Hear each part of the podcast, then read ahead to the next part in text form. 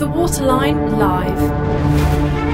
We must ensure that lessons are learned and that this crisis provides a watershed moment for health emergency preparedness and for investment in critical 21st century public services and the provision of global public goods. UN Secretary General Antonio Guterres.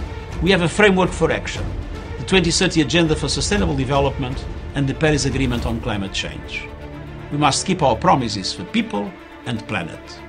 Hello, I'm Jonathan Levy, and this is The Waterline Live, the highly acclaimed international podcast series produced for the Waterline Initiative with Marketing Humber, representing a cross sector partnership. As you've just heard, despite the huge challenge of the current coronavirus COVID 19 pandemic, the challenge of climate change remains.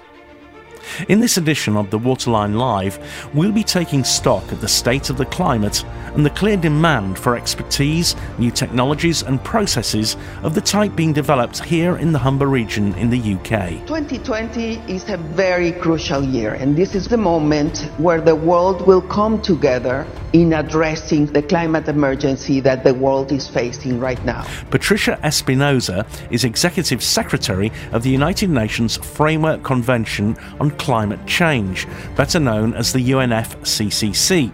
It was created on the 24th of March 1994. It's a moment where countries need to come with new plans, new pledges, higher pledges, so that we have a better chance of achieving the goals of the Paris Agreement. So, where are we 26 years on in achieving the UNFCCC, Paris Agreements, and Kyoto Protocol's ultimate objective to safeguard humanity against the impacts of climate change? We have a full report coming up. Since the 1970s, we have lost 75% of the volume of Arctic summer sea ice. We are in trouble. From the year 2000 to 2011, just 11 years, our coal consumption had been tripled, burning half of the world's coal. So, I mean, we, we really did experience an, an extreme water crisis. You would no longer receive water out of your taps, you would actually have to queue for it. When forest is burning in Australia, in Amazon, it's forest that disappearing. But in my region, in Sahel, it's people that dying, dying because of the climate change. We share one life giving but fragile planet, and all our futures are intrinsically linked. I'm Luca Parmitano, and I'm a European Space Agency astronaut on board the International Space Station. An incredible view also reminds us just how precious and fragile our Earth is. The Waterline Live. Join the climate conversation with Jonathan Levy.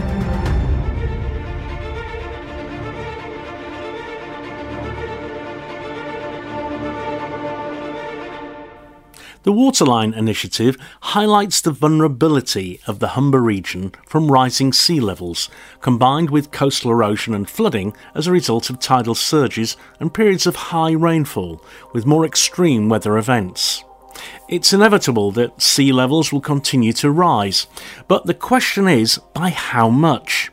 If carbon dioxide and other greenhouse gas emissions are not stemmed and warming exceeds 1.5 degrees Celsius, we could see catastrophic rises in sea level by the end of the century of several metres. This would mean many low lying areas and even whole islands in some parts of the world could disappear underwater.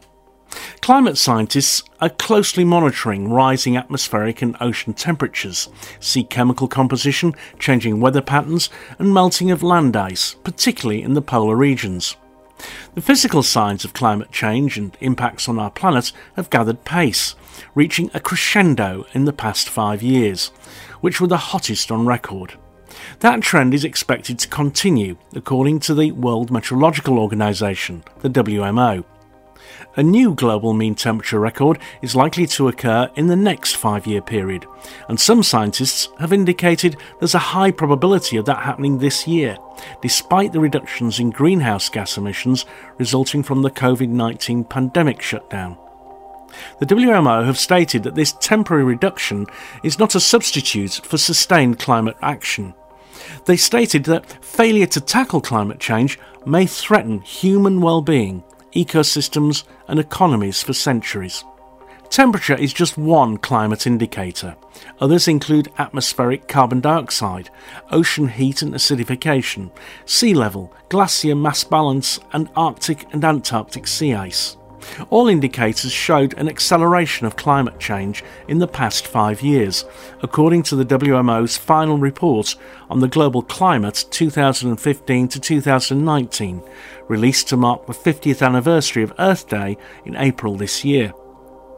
To discover more, I've been talking to Clare Nullis, the official spokesperson for the UN's World Meteorological Organization, from her base in Geneva, Switzerland. The headlines that we are seeing for the past five years is that uh, we've just had the warmest five year period on record. So 2015 to 2019 was the warmest five year period on record. Uh, it was the warmest decade on record. And since the 1980s, um, every single decade has been warmer than the uh, than, than, than the previous one, and it's not just a case of, of, of temperatures. Temperatures are part of the story. Um, and at the moment, the average global temperature is 1.1 degrees Celsius above the pre industrial era. Um, now, if we are to try to limit the harmful impacts of climate change, you know, we need to reach a peak uh, keep temperature increase below 1.5 degrees Celsius by the end of this century.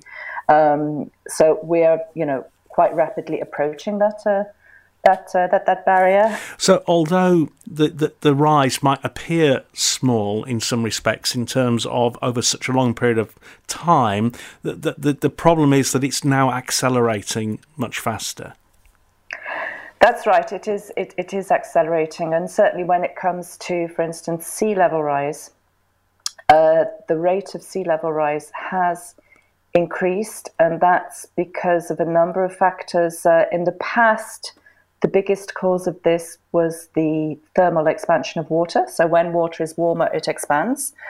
Um, but now, what we've seen in the past five years is that um, a bigger part of the sea level rise equation is now due to the melting of uh, glaciers. Because I guess a lot of the melt in the, in the Arctic has been stuff that's been in the ocean. Uh, so the, the, the net increase hasn't been that much. But now we're seeing ice coming off Greenland and the ice sheets in, in Antarctica as well. That That's probably making a, a big difference.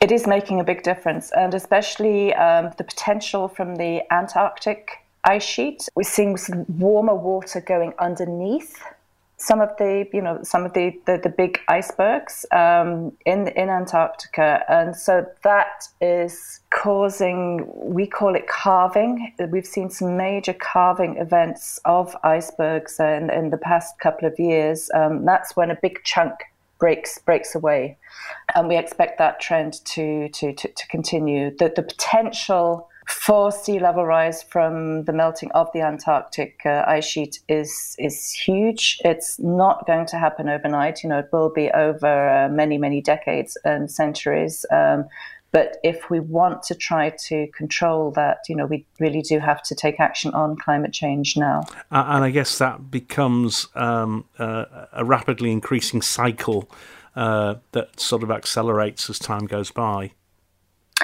Certainly, ocean heat, yes. The ocean has a very, very long memory. So, the extra heat that it is absorbing now will you know continue for, for many for many centuries and in fact the ocean has been acting a little bit as a buffer to protect us um, you know as humans on this planet uh, because the ocean has been absorbing more than 90% of the extra heat um, it's been protecting people uh, on the planet, you know, from from higher um, incre- temperature increases, um, you know, than that that uh, we would otherwise see. Uh, so we're seeing, uh, you know, fish populations are um, migrating further northwards. It's it's impacting that. Um, and they're also becoming more acidic. So if you see, you know, the photographs of coral reefs, what used to be very, very bright uh, dynamic uh, coral reefs in, for instance, in, in, in, Australia, in parts of the tropics, you know, they are now increasingly becoming bleached. And that, that is the result of um, warmer water temperatures, but also of more ocean acidification, which is what we're seeing because of climate change.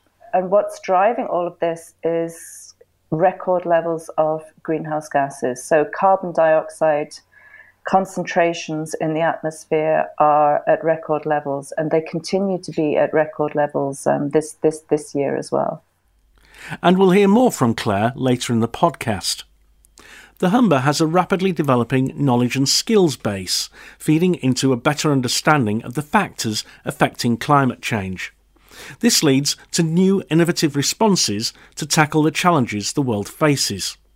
To explore what these latest trends could mean for not only the Humber but the entire planet, I spoke with Professor Emerita Lynne Frostick, Honorary Fellow at the Energy Environment Institute at the University of Hull. She's also on the board of the UK Environment Agency, but spoke to us in her capacity as a researcher. Currently, we're heading for probably a, a, two degree rise. It could be more, it could be up to four degrees, is the worst case scenario. For us, that could mean um, around this area maybe a one metre or up to a two metre rise in sea level, uh, rise in the incident or incidence of storms, big storms, which could lead to flooding around the coast and up the estuary. Um, and that's going to have a huge effect on all of us, in, particularly in this area, because um, the area around the Humber is the second most vulnerable area in the country to flooding next to London. London, of course, has a large barrier. Um, the Humber does not. So that's something which, in the future, and it will have to be evaluated and will be evaluated as will all sorts of other interventions in order to make the area resilient to that climate effect. But at the moment, we're not going to be, step, be stepping aside from a two degree rise, probably. And if it's four degrees, it's very dramatic. And what sort of timescales uh, are estimated for that increase? Up to 2100 is when we're talking about, in general, most researchers consider that a lot of that will be set in stone by 2100. Um, whatever we do to stop emitting carbon dioxide now, because this particular rise is, well, we know it's due to human interference, human use of um, fossil hydrocarbons, uh, which puts lots of carbon dioxide into the atmosphere. And this is the biggest and fastest increase, or the fastest increase in carbon dioxide that's ever been recorded or ever been known. In the past, we've had increases in carbon dioxide, but they've been natural and they've been much slower. And organisms uh, have time to adapt. At the moment, it's happening so quickly. Adaptation is difficult, but we've got to do it. And the aim of the Paris Agreement, which a lot of people will know about, was that countries would reduce their emissions of carbon dioxide, and this would restrict the rise to under two degrees, which is the critical rise. We can't dodge the bullet now. Um, it's coming at us, and we've got to deal with it. It dwarfs absolutely everything, and in my view, it is a climate emergency. Um, it's not just through extinction of species, which um, tends to be the thing that people actually sort of focus on. It's our own species as well. It's the viability of where we live. It's the viability of how we live into the future, given what we think is going to happen. And those predictions now are becoming firmer and firmer as time goes on, as we collect more data. Uh, the reason why sea level rise is much higher than people thought it would be is because up until very recently there wasn't enough data on the Antarctic to tell you what was going to happen if the Antarctic started to melt. Well, parts of the Antarctic are already melting and faster than we predicted they would. And so they're now factoring in the Antarctic ice melt, where the majority of our land ice is. And that will make sea level rise faster. So I guess as things warm, there's an sort of an accelerator effect, sort of an exponential effect that as things get warmer, things start to happen faster. Yes, that's that's another problem. Um, as you start to melt ice, you have an effect which is which is sort of acceleratory because ice is white, snow is white, and it reflects the sun rays back. If you actually start getting rid of the ice, you get rid of that effect and you get darker surfaces and the darker surfaces absorb the heat and then radiate it back so you've got you've got that extra added effect not just of the melting but of the accelerated melting because you've got dark surfaces. Everyone will have seen this when there's snow. As soon as you get a patch of dark on a path or something it melts away from that patch because of the warmth of the patch in the sun. So that's one of the accelerator effects, which which is happening. Um, as the Antarctic melts, that's affecting a lot of our and the then the Arctic as well. That's melting, but that's not affecting sea level rise because it's sea ice. Uh, but the as the Antarctic melts, so it's affecting all of the ocean currents, and the Arctic melting is starting to affect all of the ocean currents in the north as well as the south, and changes in those ocean currents, which redistribute the heat around the globe, is really going to affect a lot of people. The dramatic scale of ice reduction at the poles was made forcefully in February's World Economic Forum annual meeting in Davos this year by Professor Gail Whiteman, Director of the Pentland Centre for Sustainability in Business. She recently co authored a paper on a framework for assessing the economic impacts of Arctic change. The Arctic is an incredibly important system. So, just like the Amazon are the lungs of the world, the Arctic is like our circulation system and feeds in to global climate change everywhere. Science also tells us that the Arctic is in crisis. We know, based on observational data, that we have lost 50% of Arctic ice in about 50 years. So, just when the World Economic Forum was starting, the Arctic was very white, and over that time period, it is increasingly blue. Now, why would we care? Well, we care because of the albedo effect. And that is a thing in climate science where if something is white, it bounces off sunlight back out into the atmosphere and it doesn't absorb. As the Arctic Ocean and, and the glaciers have melted, we see that dark blue is absorbing more and more heat, which is feeding through the rest of the system. We also know that the Earth, that the Arctic ice is fracturing. It's getting thinner. I said we've lost 50% of it. But in terms of old ice, we've lost close to 95%, the vast majority of it. That is a huge concern for Arctic science. In terms of sea ice volume, the picture is even worse. Since the 1970s, we have lost 75% of the volume of Arctic summer sea ice. If you think of that as the insurance policy for the rest of the world, to prevent catastrophic runaway climate change, we are in trouble. When we look at glacier melt, we can see that it is, it is tremendous. The, uh, the glacier sheet in Greenland has lost 4 trillion metric tons since 2002. In one day alone, this, in, in 2019, August 1st, we lost uh, enough melt in the glacier to, to fill 4.4 million Olympic sized swimming pools. Tremendous change happening in Greenland. We also see, though, that, that the Arctic is white, it's greening, and then we can see that the permafrost is, is, is, is thawing. Now, permafrost, of course, releases methane, which is a concentrated CO2 gas. And if all the permafrost in the Arctic is released, that is like adding in the CO2 emissions of all EU countries. It's a sobering, sobering thought. The impact of climate change on the ocean and life in and around it is enormous. Greenpeace operates a research vessel called Arctic Sunrise on a series of pole to pole legs, investigating different aspects of environmental impact. I climbed aboard to meet the deputy project leader, Rianke Krugel, just before it set sail for Antarctica from Cape Town in South Africa. So it's quite clear, and the science says this too, that if the oceans die, for lack of a less dramatic word, we die as a species. The oceans act as the second lung of the planet, which is not as well known as the forests of the world, but along with the forest, the ocean captured just as much carbon. Um, it's also known as, as blue carbon.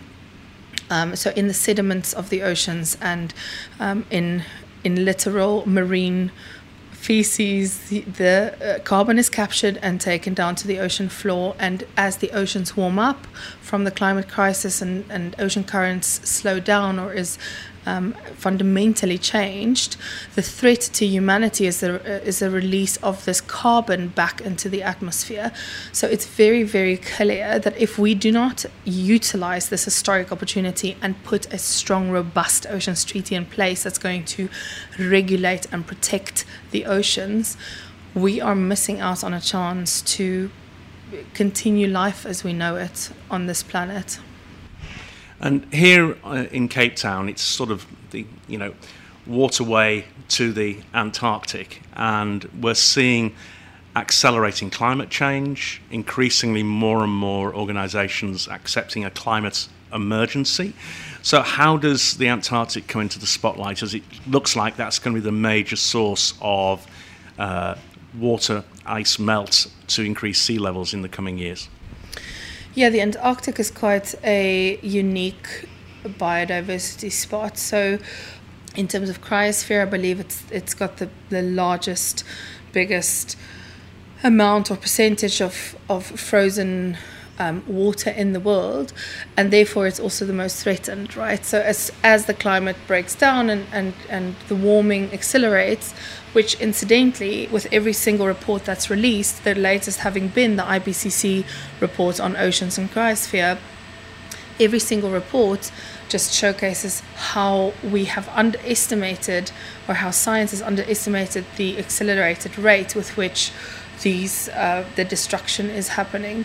So um, the Antarctic and, and, and, and over and above all of that, the Antarctic is also a, a biodiverse area and a, a place where a lot of the species are only found in the Antarctic. So really, for lack of a better term, that is going to be the battleground where we are. That's that's going to be the last stance for us to just take a stand and say, this is this is the this needs protection. And like we, as humanity, we absolutely do not have another choice right now we have to get in place this United Nations Oceans Treaty where we have a robust and protective legislation in place that can be reinforced. And uh, from an individual, your personal perspective, you're, you're, clearly making your time here to work with Greenpeace to fight for these issues. How concerned, angry are you about the current situation we find ourselves in? Huh. So I do absolutely suffer from climate grief. I can definitely at times f- feel the emotional impact of working in this field and being aware of what the science is telling us, etc. So I'm concerned and I'm I feel panicky at times, but I, I also want to reiterate very clearly that there is hope and that there is a chance for regeneration and because nature uh, the oceans on nature, but nature overall on land as well. Nature is extremely resilient and adaptive. So if we really made an effort to reduce the impact of our human activities on this on the natural world, I have no doubt that the natural world will come back in full force and stronger because it's adapt or die, right? So personally, what I would love to see is for humanity to step up, to take responsibility and accountability, and to put in place protective measures and legislation that will allow for these things to happen. For it will allow a chance for nature to regenerate. It will allow for future generations to live a sustainable and continued existence on this planet.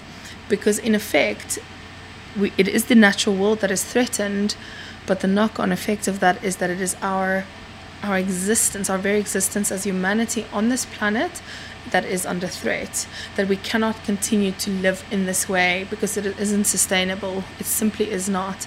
So for future generations to know the sort of life that you and I currently know, we have to we have to take responsibility and to change our ways.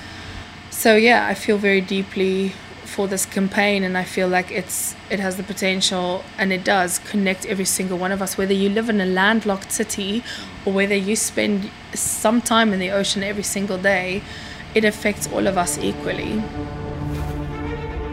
The Waterline live Join the climate conversation with Jonathan Levy. So, what impact is Antarctic warming having on the climate? Its last summer has seen record temperatures in a relative heat wave. To explore this, I spoke with a Chinese geology and climate scientist currently based in Melbourne. Jing Ming has been studying current trends in terms of global climate change and the localised impact of Antarctic ice sheet melting on warmer and drier weather conditions that led to Australia's intense and devastating bushfires. Uh, regarding to Antarctica, there's not much pollution from mm.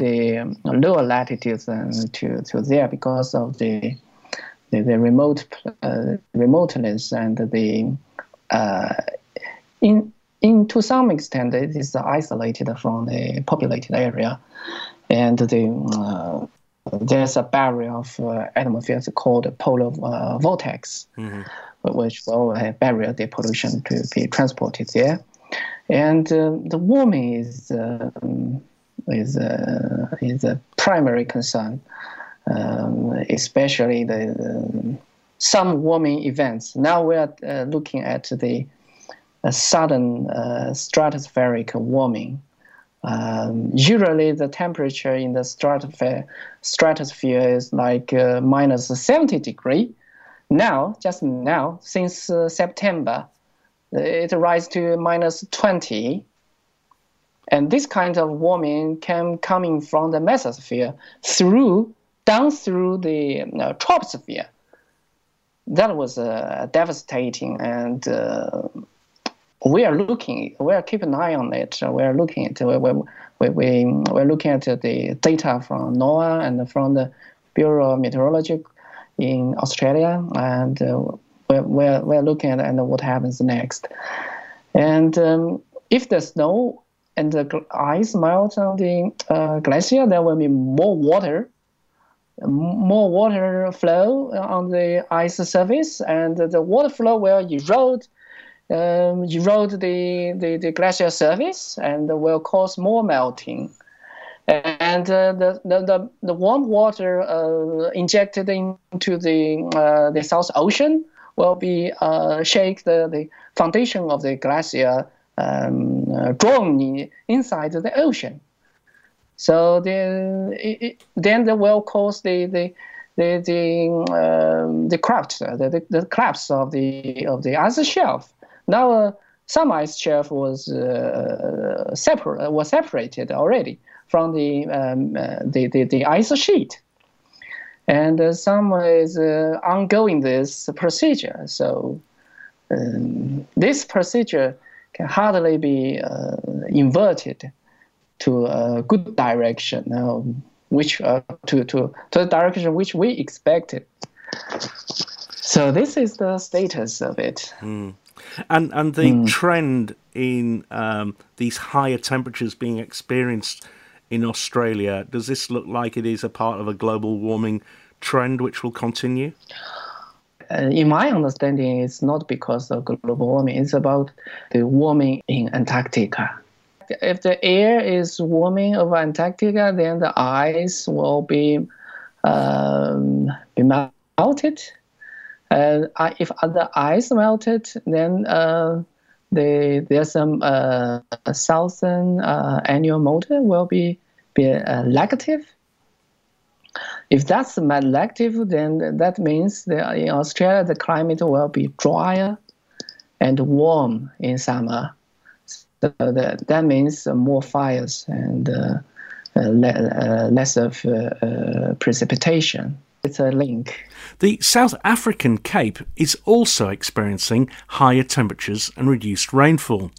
Rural areas of the Eastern Cape have seen extreme drought. In the western area, the city of Cape Town narrowly missed extensive rationing by encouraging the public and businesses to restrict water usage, resulting in a 50% saving in demand. Ironically, low lying parts of redeveloped coastal areas will be vulnerable to rising sea levels. One of the organisations closely involved in working with local businesses on this and other green economy opportunities and challenges is Green Cape. I met Claire Pengelly, their water programme manager, during a visit to the country before the current coronavirus travel restrictions. So, I mean, we, we really did experience an, an extreme water crisis, um, and obviously the messaging and the campaign around that was termed Day Zero, which was when the city would effectively forcibly ration about 75% of the city down to 25 litres per person per day. So you would no longer receive water out of your taps, you would actually have to queue for it at a collective uh, uh, water collection point. Um, but because of that messaging and because of that campaign, the demand was driven down in such an extreme manner that we managed to effectively avoid day zero, as it was termed. And this situation came about because of three consecutive years of extremely poor rainfall. Um, and in fact, 2017 um, was the worst rainfall we have ever had on record. And the city of Cape Town is entirely reliant, or 98% reliant, on uh, rain fed dams.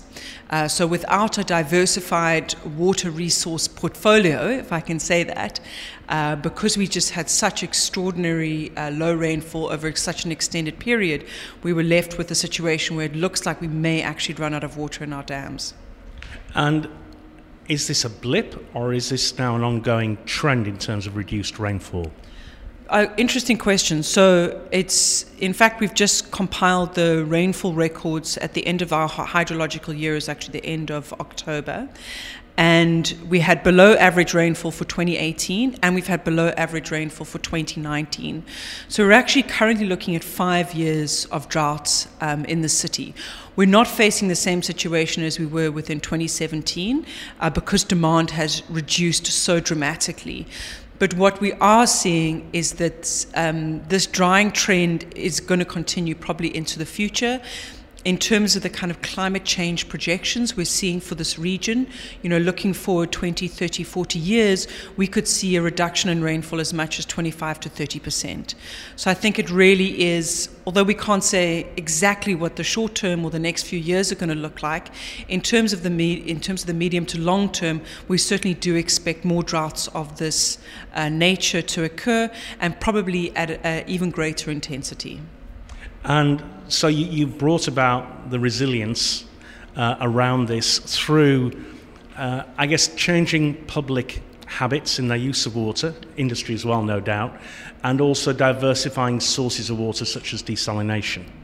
Exactly. So Green Cape's role within the drought response, because it was obviously a very multifaceted um, approach, we largely worked with businesses and we primarily focused on the industrial sector. So because we've got quite a, a strong technical skills base here at Green Cape, we would actually work with those industries that were most water intense. So trying to help them figure out how can they reduce their consumption um, as rapidly as possible while still making it sure that it makes fi- some form of financial sense for them. And we've actually seen incredible success from that. So even even within the, uh, the, the few years of the drought crisis, we saw and when I talk about water intense businesses, I'm talking like construction, textiles, agri processing, etc. We saw some of those businesses actually reduce their consumption by over 40%. Um, in terms of what the city is doing um, to ensure that this kind of situation never occurs into the future, they've actually just recently um, released a water strategy, Cape Town's water strategy, and a key component of that is the diversification of supply. So um, they, they have acknowledged and are anticipating that supply is going to have to come from a multitude of different sources. So, large scale desalination is in their plan, reuse, so actually directly reusing the, the wastewater uh, that, that comes out of some of the wastewater treatment plants, as well as uh, groundwater uh, as well. So, there's, there's a, a, number of different projects that are either underway or being proposed to actually um, be accelerated to ensure that we are not entirely reliant on our dams as a, as a source of supply. As an urban area, you've got quite a focus of resource here. But as you go out away from here, and particularly to the east of the Cape, the reports are of quite dire situations. How, how bad is it in some of those more rural communities? I think it's it's pretty desperate. So I mean that's I mean like you said in in many ways Cape Town is blessed with a coastline. So desalination if it worst comes to the worst you always have that option. Whereas a lot of these communities first of all actually you don't necessarily have the financial resources to quickly build and, and implement something nor the kind of skills and capacity to do so. But also they frankly may not have the resources available. So if you are unable to to reach the sea you're like, likely looking at groundwater um, um, supplies.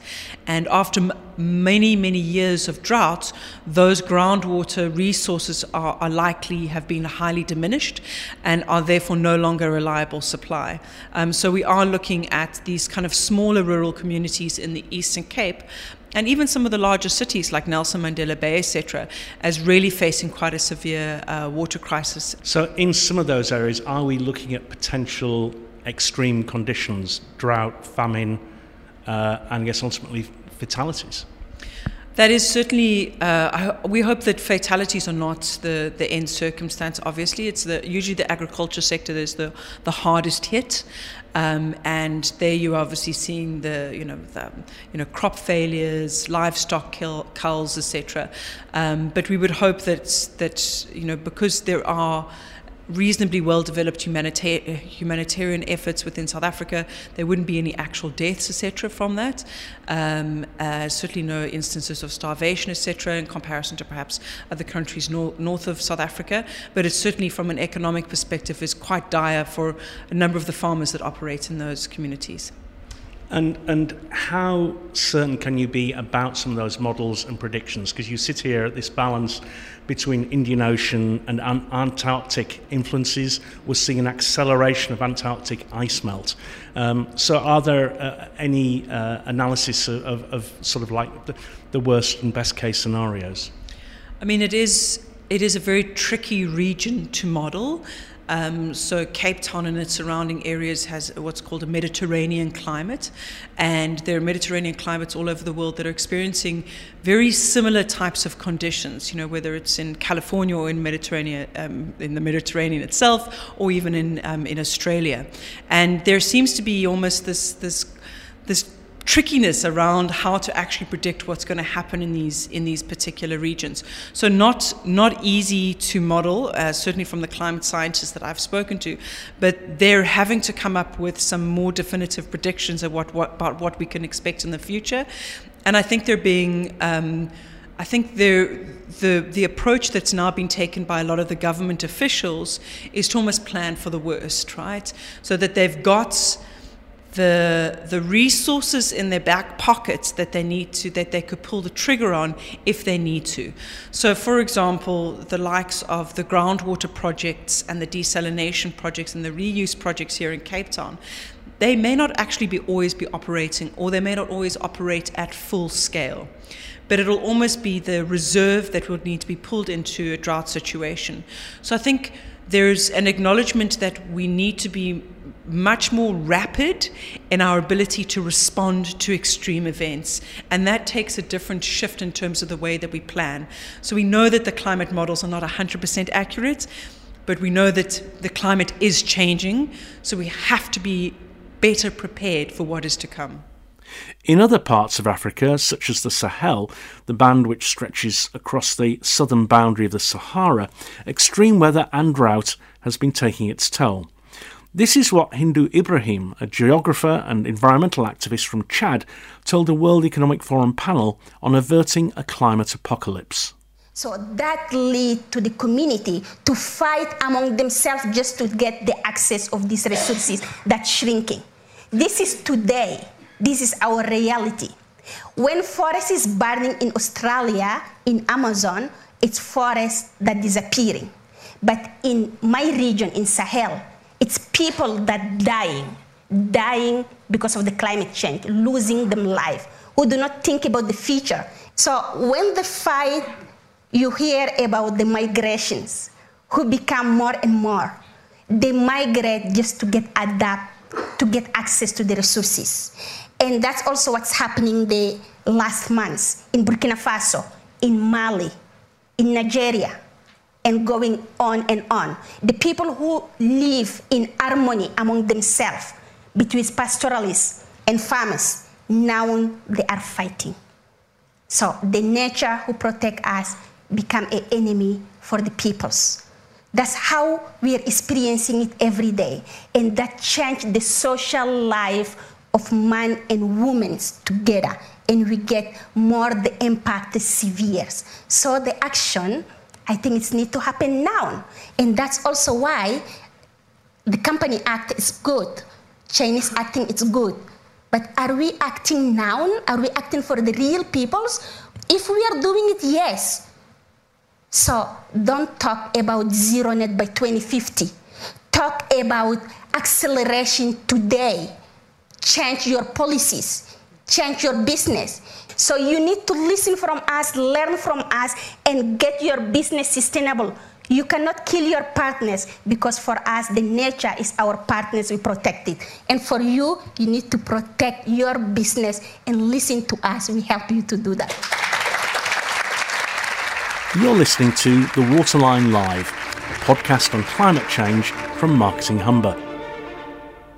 Carbon dioxide produced by fossil fuels is seen as the primary culprit in retaining heat in the atmosphere, warming seas, melting ice, rising sea levels, impacting jet streams and ocean currents, producing extreme weather events, floods, droughts, and fires, even in the Arctic. The focus is therefore on alternative renewable energy sources and new generation systems, as well as carbon capture to eliminate harmful emissions. And there is much work underway through the Waterline Initiative by cross sector partners in the Humber area of the UK to tackle these challenges.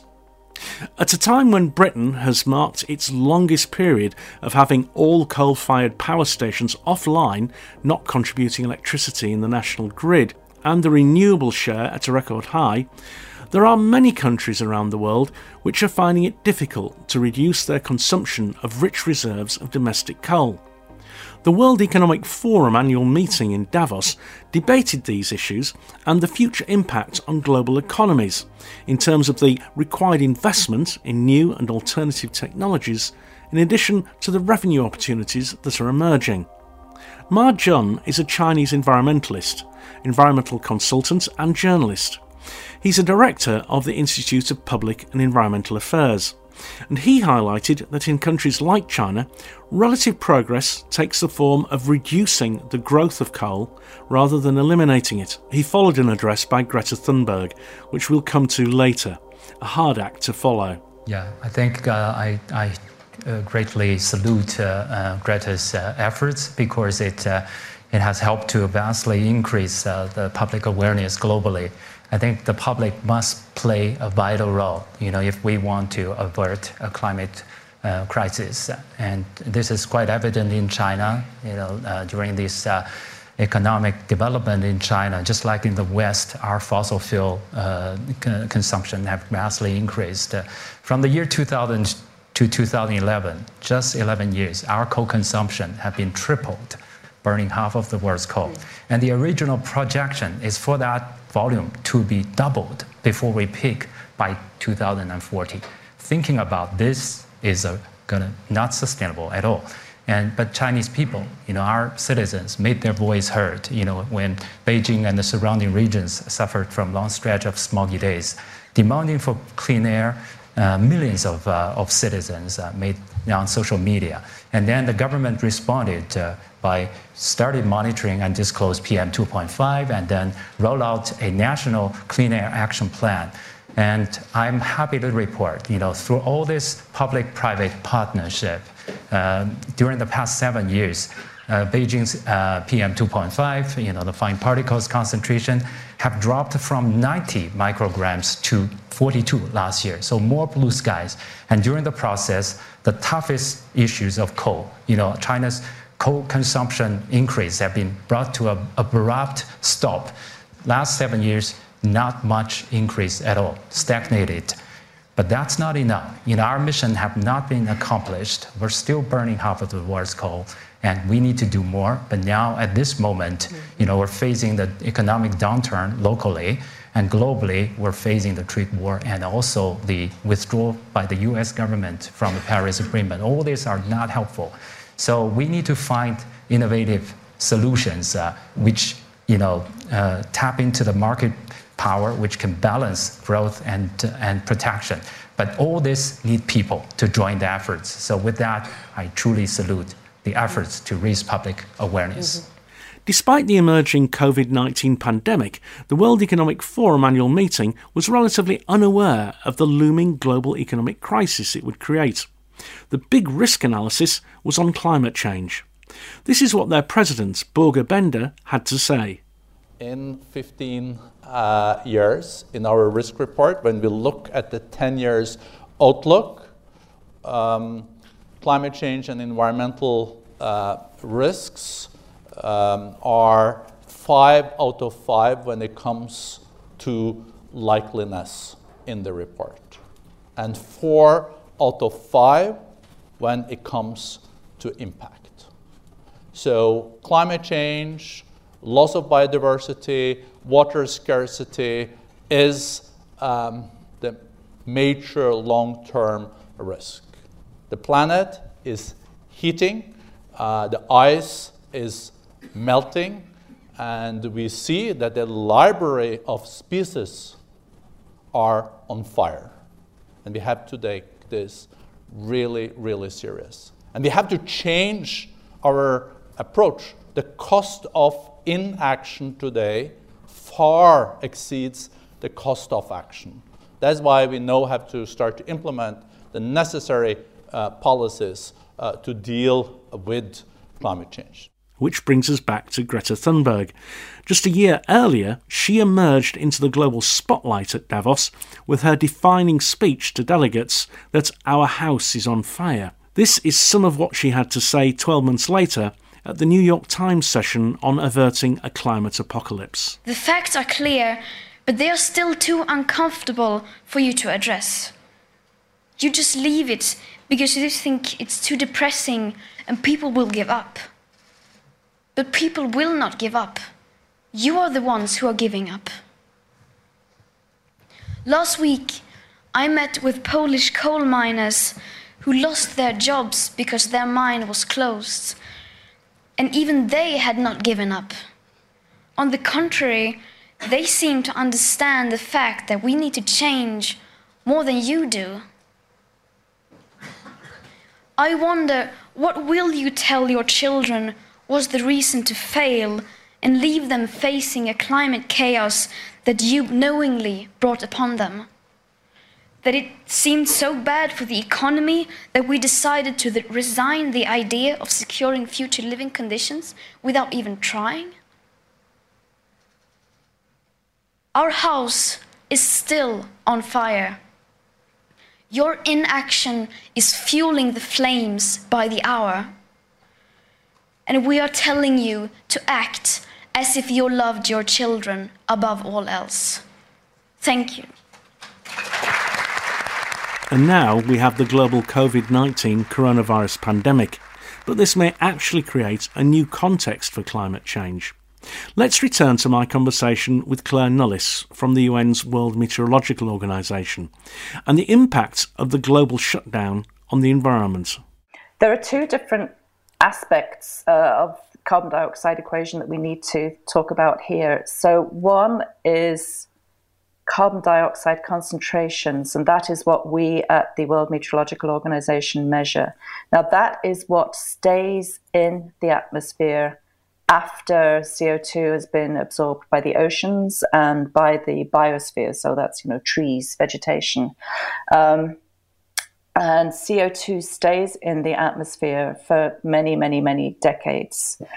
Um, so, regardless of any industrial and economic downturn during the ongoing pan- pandemic, that will not have an immediate impact on carbon dioxide concentrations, and that's purely because of the laws of physics. You know, it, it is it is something which has a very, very, very long life in the atmosphere and even longer in the oceans.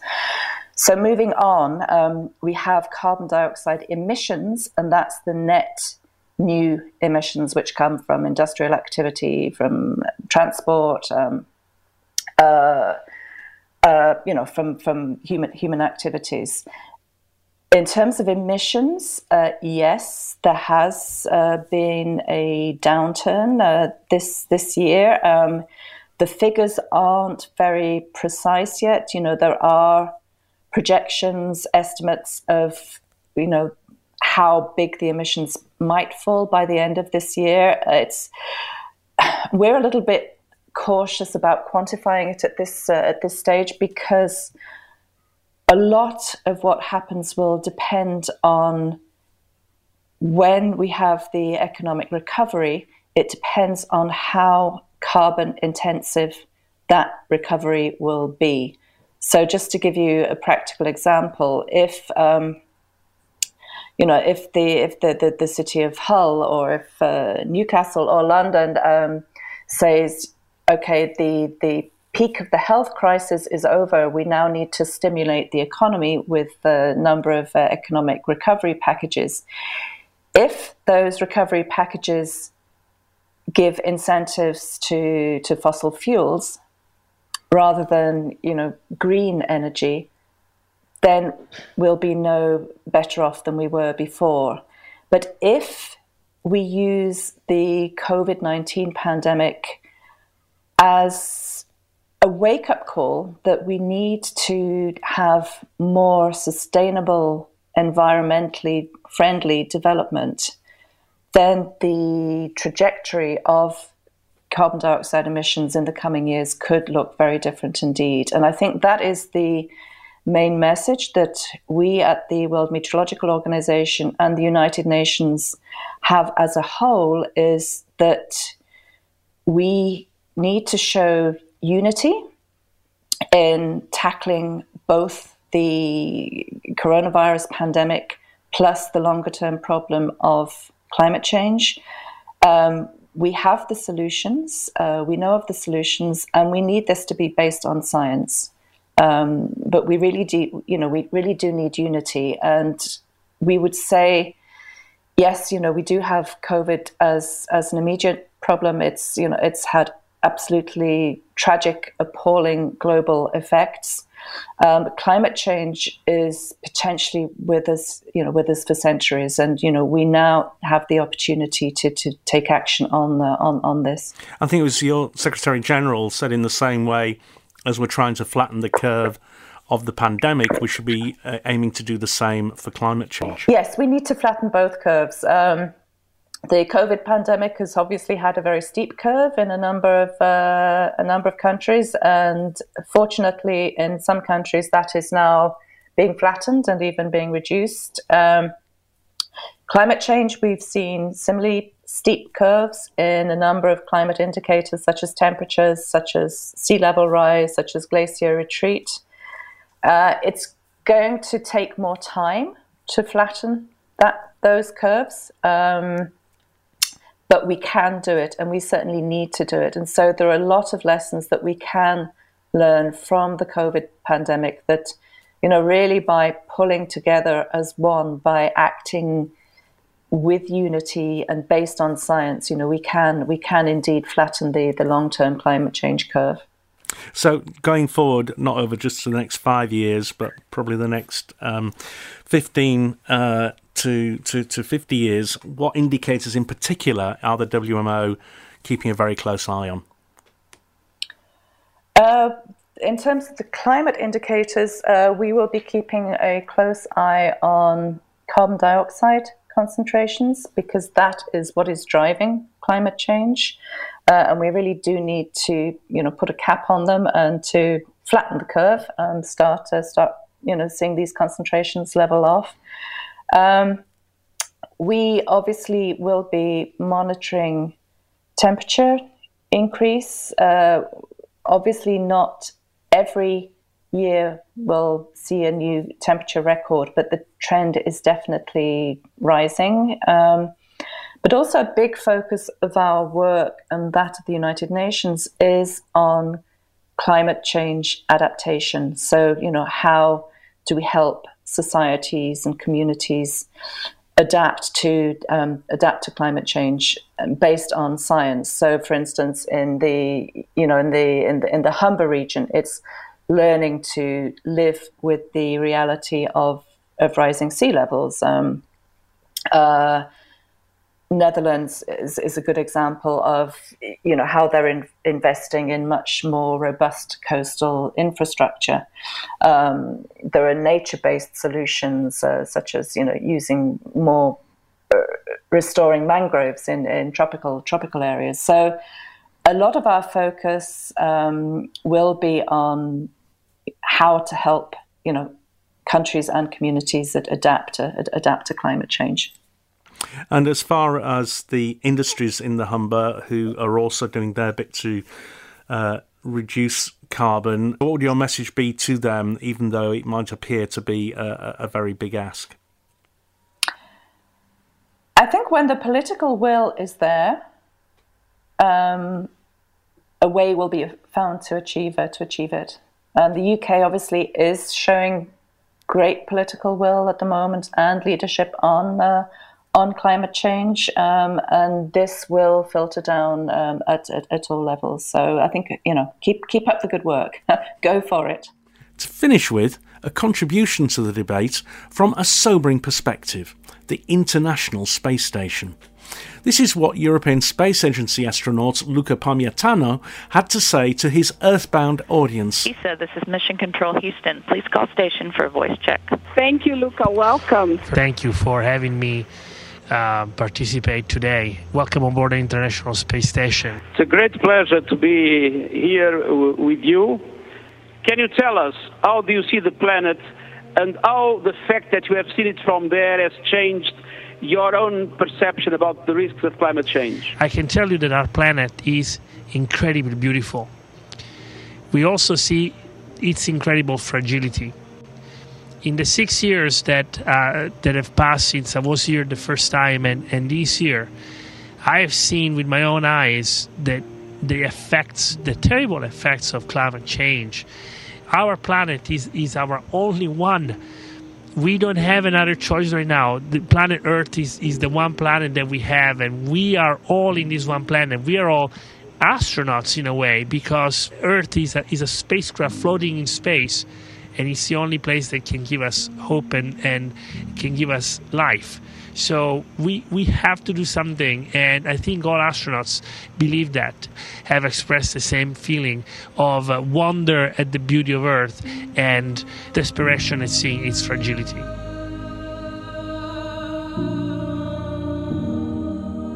You've been listening to The Waterline Live. If you'd like to hear more of the interviews we've included in this edition, we'll be posting some extended versions over the next few weeks. This is Jonathan Levy, and until next time, thanks for listening. The Waterline Live. Join the climate conversation with Jonathan Levy a Blue Aurora media production for Marketing Humber.